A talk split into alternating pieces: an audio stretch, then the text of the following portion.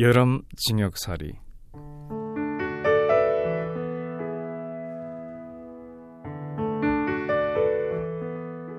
없는 사람이 살기는 겨울보다 여름이 낫다고 하지만 교도소의 우리들은 없이 살기는 더합니다만 차라리 겨울을 택합니다. 왜냐하면 여름 징역의 10가지, 20가지 장점을 일시에 무색해 해버리는 결정적인 사실. 여름 징역은 자기의 바로 옆 사람을 증오하게 한다는 사실 때문입니다. 모로 누워 칼잠을 자야 하는 좁은 잠자리는 옆 사람을 단지 37도의 열 덩어리로만 느끼게 합니다. 이것은 옆 사람의 체온으로 추위를 이겨나가는 겨울철의 원시적 우정과는 극명한 대조를 이루는 형벌 중의 형벌입니다. 자기의 가장 가까이에 있는 사람을 미워한다는 사실, 자기의 가장 가까이에 있는 사람으로부터 미움받는다는 사실은 매우 불행한 일입니다. 더욱이 그 미움의 원인이 자신의 고의적인 소행에서 연주된 것이 아니고 자신의 존재 그 자체 때문이라는 사실은 그 불행을 매우 절망적인 것으로 만듭니다.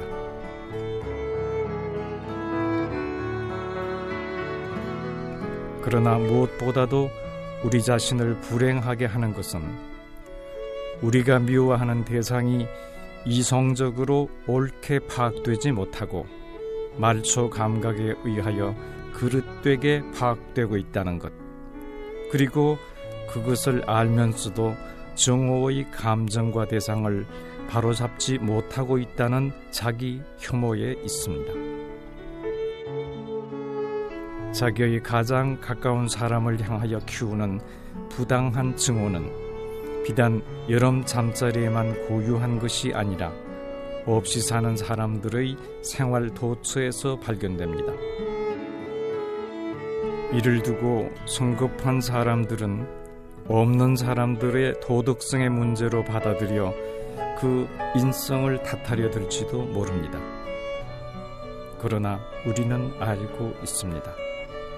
오늘 내일 온다 온다 하던 비 한 줄금 내리고 나면 노염도 더는 버티지 못할 줄 알고 있으며 머지않아 조석의 추량은 우리들끼리 서로 키워왔던 불행한 정오를 서서히 거두어 가고 그 상처의 자리에서 이웃들의 따뜻한 가슴을 깨닫게 해줄 것임을 알고 있습니다.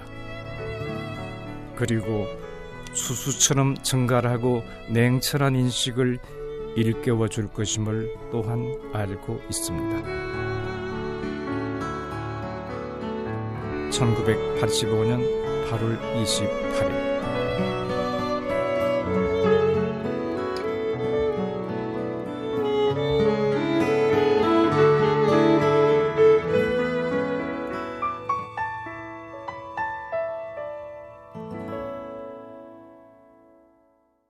나는 걷고 싶다.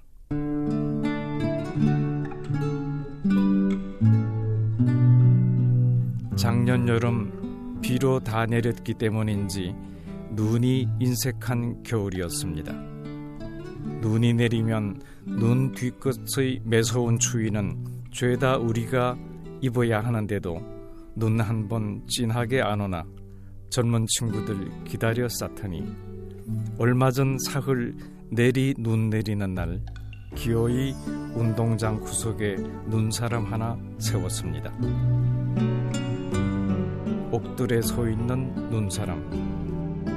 연탄 조각으로 가슴에 박은 글귀가 섬뜩합니다. 나는 걷고 싶다.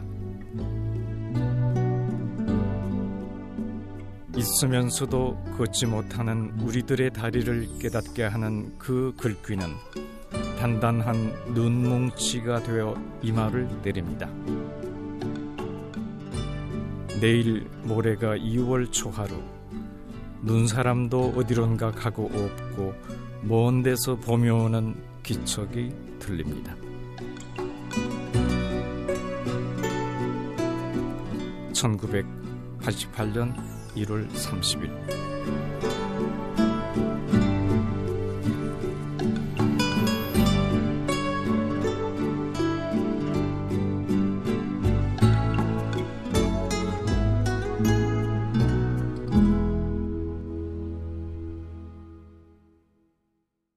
죄수의 이빨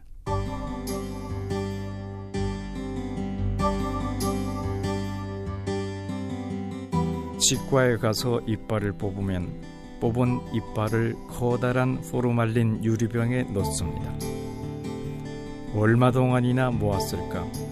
두어 대박은 좋기 됨직한 그 많은 이빨들 속에 나의 이빨을 넣고 나면 마음 뒤끝이 답답해집니다. 지난번에는 물론 많이 흔들리는 이빨이기도 했지만 치과에 가지 않고 실로 묶어서 내 손으로 뽑았습니다. 뽑은 이빨을 호주머니에 넣고 다니다가 어느 날 운동 시간에 15척 담 밖으로 던졌습니다. 일부분의 출소입니다. 어릴 때의 전미처럼 지붕에 던져서 새가 물고 날아갔다던 이야기보다는 못하지만 시원하기가 포르말린 병에 넣은 것에 비할 바가 아닙니다.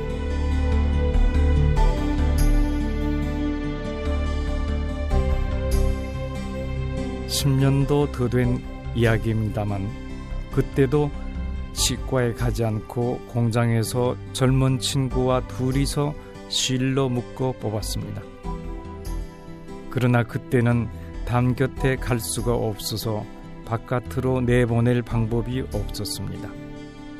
국리 끝에 마침 우리 공장에서 작업하고 있던 풍한방직 여공들의 작업복 주머니에 넣어서 제품과 함께 실려 내보낸 일이 있습니다. 지금 생각하면 매우 미안한 일입니다. 아무리 종이로 예쁘게 쌌다고 하지만 죄수의 이빨에 질급했을 광경을 생각하면 민망스러운 마음 금할 길이 없습니다. 나는 징역 사는 동안 풍치 때문에 참 많은 이빨을 뽑았습니다. 더러는 치과의 그 유리병 속에 넣기도 하고, 더러는 교도소의 땅에 묻기도 하고, 또 어떤 것은 담 밖으로 나가기도 했습니다. 생각해보면 비단 이빨뿐만이 아니라 우리가 살아간다는 것이 곧 우리들의 심신의 일부분을 여기저기 이 사람 저 사람에게 나누어 묻는 과정이란 생각이 듭니다.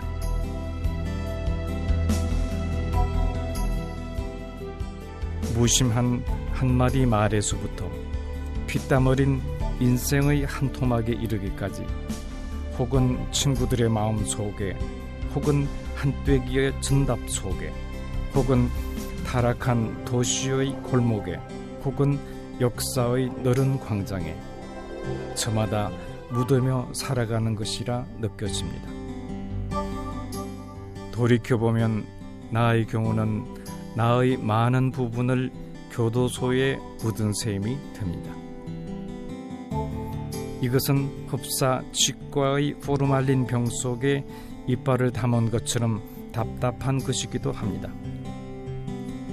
교도소가 닫힌 공간이라면 그래서 포르말린 병처럼 머전 공간이라면 그러한 느낌도 당연한 것이라 할 수 있습니다. 그러나 또 한편 돌이켜보면 교도소는 세상으로부터 동떨어진 곳이 아닐 뿐 아니라 도리어 우리 사회, 우리 시대와 가장 끈끈하게 맺어져 있는 그것의 어떤 복판을 이루고 있는 것이 사실입니다. 이를테면 피라미드를 거꾸로 세웠을 경우 그 꼭지점이 땅에 닿는 자리, 즉 피라미드의 전 중압이 한 점을 찌르는 바로 그 지점에 교도소가 위치하고 있습니다. 이처럼 교도소는 사회의 모순 구조와 직결된 공간이므로 해서 전 사회를 향하여 활짝 열려 있는 공간이라 믿고 있습니다. 그럼에도 불구하고 교도소에 묻은 나이 20여 년의 세월이 쓸쓸하게 느껴지는 까닭은 무엇인가? 부르말린 병의 그 답답함이 연상되는 까닭은 무엇인가? 징역살이라 하여 한시도 끊임없이 내내 자신을 팽팽하게 견겨놓을 수도 없지만 어느새 느슨해져 버린 의식과 비어버린 가슴에 새삼 놀라게 됩니다. 이것은 깨어있지 못한 하루하루의 누적이 만들어 놓은 공동입니다. 피라미드의 전 중압이 걸려 있는 자리에서 나타나는 의식의 공동화. 역시 교도소가 만만치 않음을 실감케 합니다. 묻는다는 것이 파종임을 확신치 못하고 나눈다는 것이 팽창임을 깨닫지 못하는 아직도 청산되지 못한 나의 소시민적 산재가 치통보다 더 통렬한 아픔이 되어 나를 찌릅니다. 1987년 5월 28일